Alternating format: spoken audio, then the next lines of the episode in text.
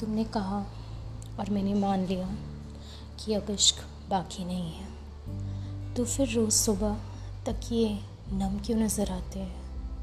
तो फिर क्यों मुस्कुराते हुए लब थम से जाते हैं? तो फिर क्यों हर किसी में उसको ही ढूंढते हो? तो फिर क्यों जाते जाते उसकी गली में मुड़ते हो?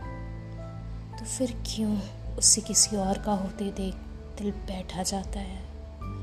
तो फिर क्यों दिल बहुत कुछ कहना चाहता है? सवाल बहुत से हैं, इतने काफ़ी नहीं। इनके जवाब मिले तो ही कहना, अब इश्क बाकी नहीं है।